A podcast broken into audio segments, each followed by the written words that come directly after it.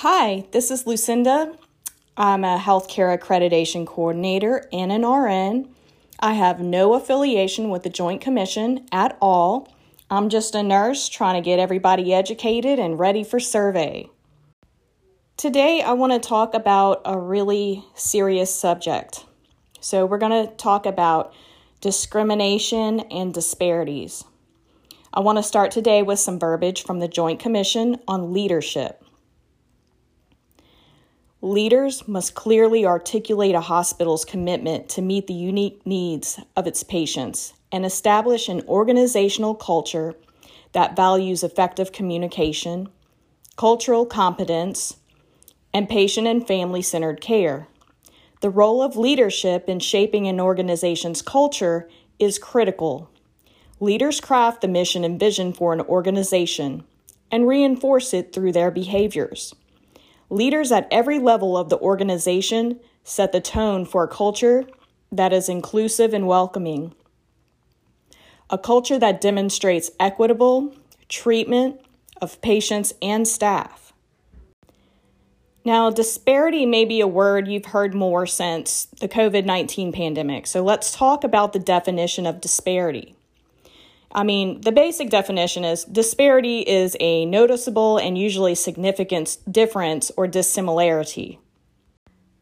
When I personally hear the word disparities, I can't help think about the Tuskegee experiment that started in 1932 and ended in 1972. I know this is more associated with like unethical research, and that's usually why you learn about it if you go to nursing school. But um, I have to mention it, so let's talk about it. This was the study that followed the lives of 600 black men and observed the course of untreated syphilis. Researchers told the men that they had bad blood and deliberately withheld treatment and discouraged test subjects to seek medical advice elsewhere. This study was correlated with increases in um, medical mistrust and mortality among African American men especially public health programs, and of course, they developed a fear of vaccinations because of this. I mean, this was mainly because this was a CDC conducted study with federal funds. When the study was finally shut down in 1972, that wasn't that long ago, y'all, due to public outrage, 28% uh, participants had perished from syphilis, 100 or more had passed away from related complications, 100 or more had passed away from related complications.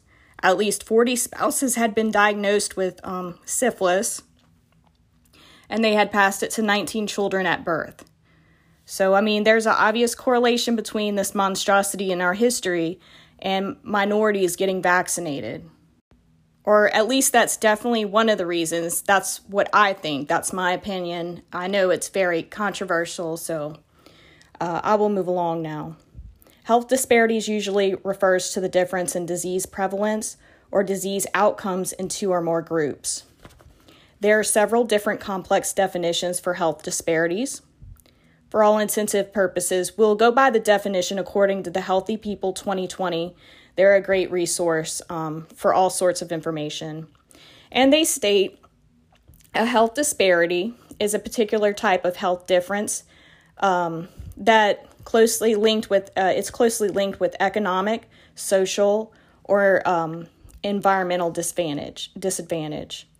Health disparities adversely affect groups of people who have experienced greater social economic obstacles to health based um, based on their racial or ethnic group, religion, socioeconomic status, gender, age, or mental health, cognitive, sensory, or physical disability, sexual orientation or gender identity, or location, or other uh, characteristics historically linked to discrimination or exclusion. The terms health um, in inequalities or health iniquities they can be used interchangeable with um, the term health disparity. So you may be asking out loud right now, what does this have to do with the Joint Commission? Well, in November, in the November edition of the Joint Commission Perspectives, an article talked about the educational campaign just launched that encourages patients to speak up which they've been running a Speak Up campaign for many different subjects, but this one was the Speak Up Against Discrimination. The article started off very similar to the definition I just gave about the different barriers and impediments to care. And there was also a video that demonstrated some different examples of ways patients might be discriminated against. Uh, the Joint Commission did not go into any type of depth on the subject, but some of what was shown was what I might consider um, microaggressions, if you're familiar with that term. So, a microaggression is a term used for commonplace daily verbal, behavioral, or environmental slights.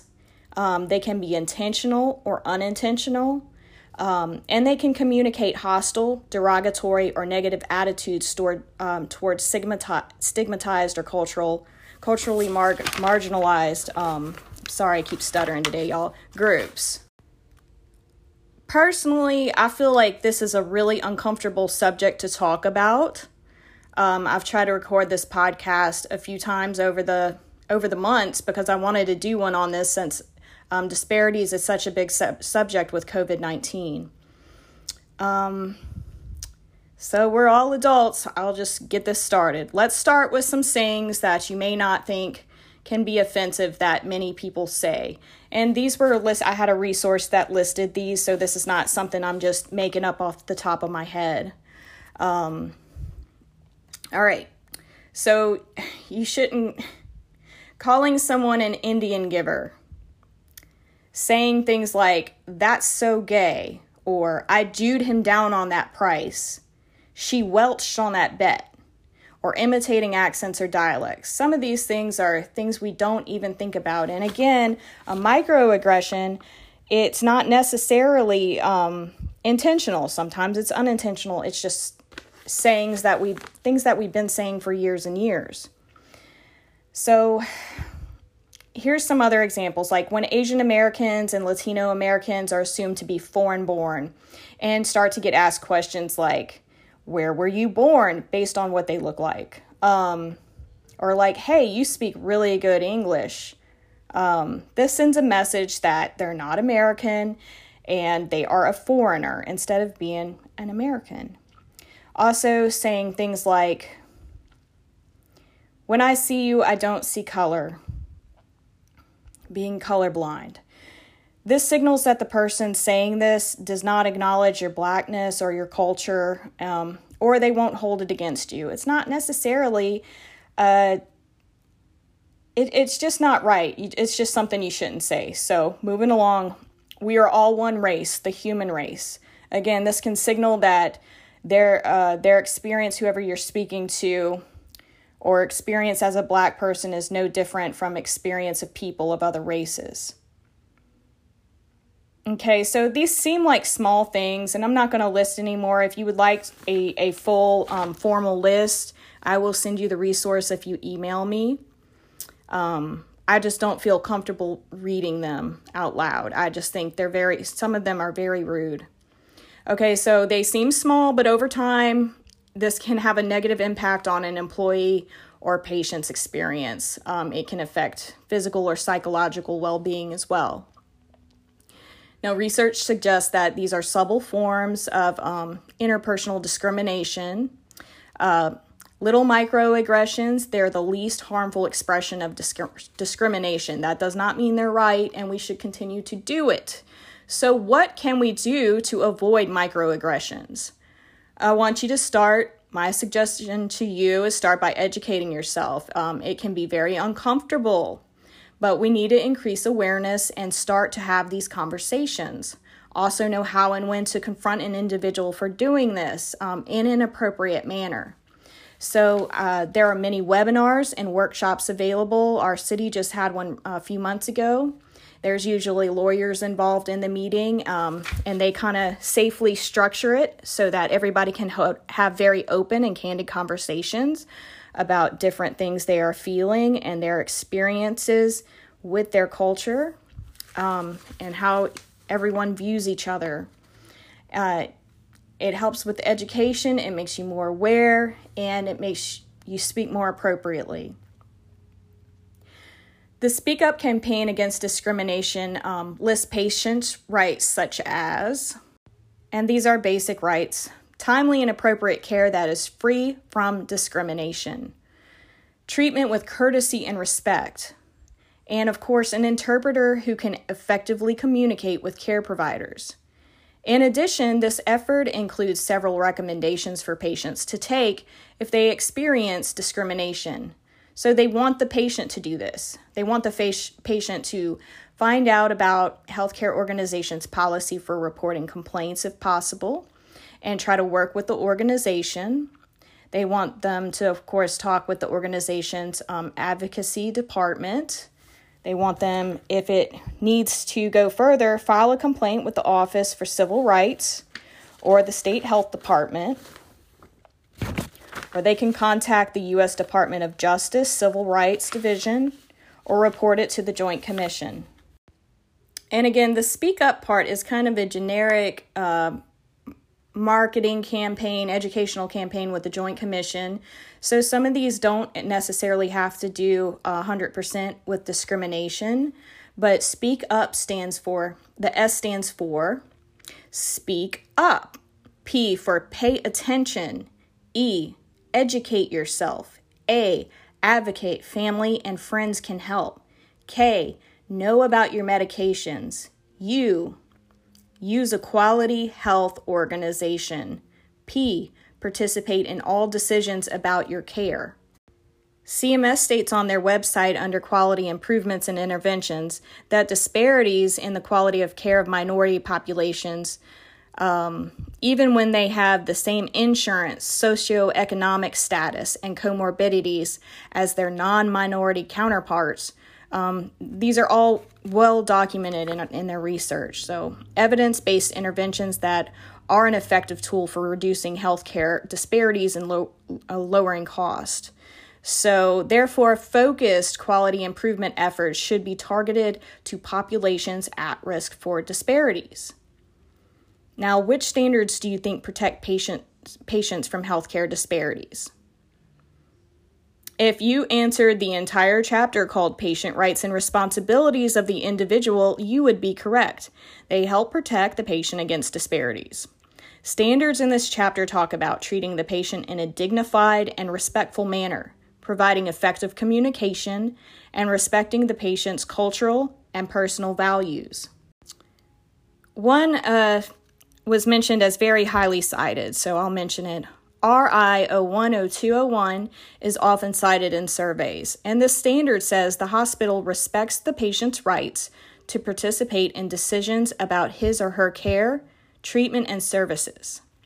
When you perform a crosswalk to CMS, this is covered under um, 482.13B4. So, which gets a little bit more specific. CMS states the patient has the right to have a family member or representative of his or her choice and um, his or her own physician notified promptly of their admission to the hospital. So, what does this mean and why is it an issue? Um, by informing patients of their responsibilities, it's going to empower them to become an active partner in their care. As an organization, you need to ask yourself the following questions to see if you're in compliance with this. So, number one question that I had come up with is Does your organization send auto not- uh, notifications to family and primary providers that uh, once a patient has been admitted? Because this happens, um, some electronic health records automatically do this. If it's automatic, uh, you are not in compliance. If you uh, don't send anything automatically of this nature, then it's not something you need to worry about currently. It would be something we needed to worry about. You know, if you happen to switch electronic health records, it's something you need to look into. Number two, do you document who the patient uh, would want to notify? Would they want to notify a certain provider or family member? Um, of the patient's admissions, you need to make sure that you're documenting whether they do or they don't and who the persons are. This should be documented in their health record somewhere. And these questions have to be asked no later than admission. And you should have some sort of policy um, saying what to do if the patient is incapacitated, uh, and what to do to get these questions answered or documented. My third question, of course, is who in your organization documents these questions, asks, and documents? Is it your nursing staff or someone else? Uh, what what do they do if they're a direct admit? What if they come through surgery and then after their outpatient surgery they're suddenly an inpatient? Does it make a difference? This brings us to our next standard, which is effective communication, RI 010103. This says that the hospital respects the patient's rights to receive information in a manner he or she understands. This would include providing information tailored to the patient's age, language, and ability to understand. And we need to be aware of liter- uh, literacy barriers, particularly healthcare literacy. Not everybody understands all of our jargon, and we need to be able to break it down. Uh, make sure to evaluate other communication barriers such as impaired vision, speech, and or hearing or cognitive impairments. Uh, nothing burns me up more personally when my mother goes to a doctor's appointment and they hand her teeny tiny print because she's blind and uh, she will try to fake it till she makes it, but she can't read any of that stuff. So if I'm not there to help her, I mean, what's she supposed to do? Because staff don't usually have time to fool with that. And they do not offer larger print, so it's something to think about. Or you have a patient that's really hard of hearing and you're just screaming at them. You know, you have a mask on so they can't read your lips. Or, you know, there's just different things you have to think about like that. You know, it's very it's hard when you're a family member and you're seeing your your parents struggling with things like this. So, just kind of put yourself in their shoes. Now, as far as interpreters go, the best practice is to only have certified people interpret. This is going to protect your organization legally if there is an issue. That being said, there is no regulation on providers that are bilingual to communicate with these patients if they speak the same language. But my advice to you is to check your organizational policy on the subject. At my organization, we must have someone certified. Um, and just FYI, a good resource if you are interested in becoming certified is the National Council on Interpreting in Healthcare, or NCIHC. And again, email me for any of these resources. Um, my personal organization does not pay for this testing or offer incentives for becoming certified, so make sure to check with your employer to see if they have a program to help you with the cost of this if you're interested. Let's briefly talk about the LGBTQ plus community. Um, it's just like any other populations identified as at risk or disadvantage. Research has demonstrated that the LGBT plus community um, experience disparities not only in the prevalence of certain physical and mental health concerns, but also due to a variety of factors, including experiences of stigma, lack of awareness, and insensitivity to their unique needs. Uh, the Joint Commission a few years ago, they published a field guide called Advancing Effective Communication, Cultural Competence, and Patient and Family Centered Care for Lesbian, Gay, Bisexual, and Transgender Communities. Um, this project was funded by the California Endowment. It was created to bridge the gap with this population um, the field guide has very many uh, recommendation and resources. The guide was created with the intention that organizations could use it to inform or revise uh, policies, procedures, and practices. Again, it identifies gaps or areas needing improvement for um, quality efforts. It, uh, it's made to help develop staff and patient survey questions.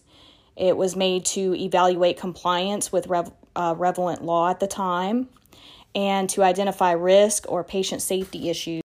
It can also be used as an educational resource and posted on the intranet on your in your organization's website for easy reference and accessibility for staff. It can be assigned for uh, reading for key staff, and it can be used during huddles to spread awareness. And obviously, I can't cover everything about disparities in one podcast, but I hope this will make you more um, aware and want to do your own research, maybe advocate for yourself and other staff members and patients in the future. And as I said before, as a medical professional, we need to ensure quality care to all patients, regardless of social or personal characteristics. Our patients should feel very comfortable providing any information related to their care, regardless um, of what they have going on. So, our goal and way to be compliant uh, with the Joint Commission and CMS standards is to better understand the needs of the individual patients and populations at risk in our communities. So, the current standards, and this is what I'll end it on current standards require patient centered care. They expect you to identify high risk patient groups. And how do you do this? Where is it documented? Can you prove that you did this? Um, assess for patient need of the community based providers.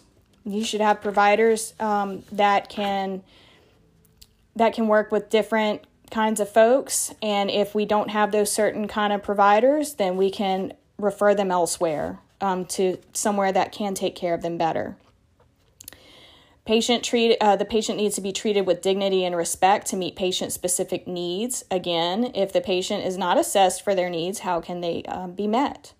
And the care uh, needs to be gender specific. So, a thorough uh, assessment of the patient is required to address these needs. Are organization's doing that? And that is my question to you ending this podcast. Um, I hope I did a halfway decent job on this. It's an uncomfortable subject.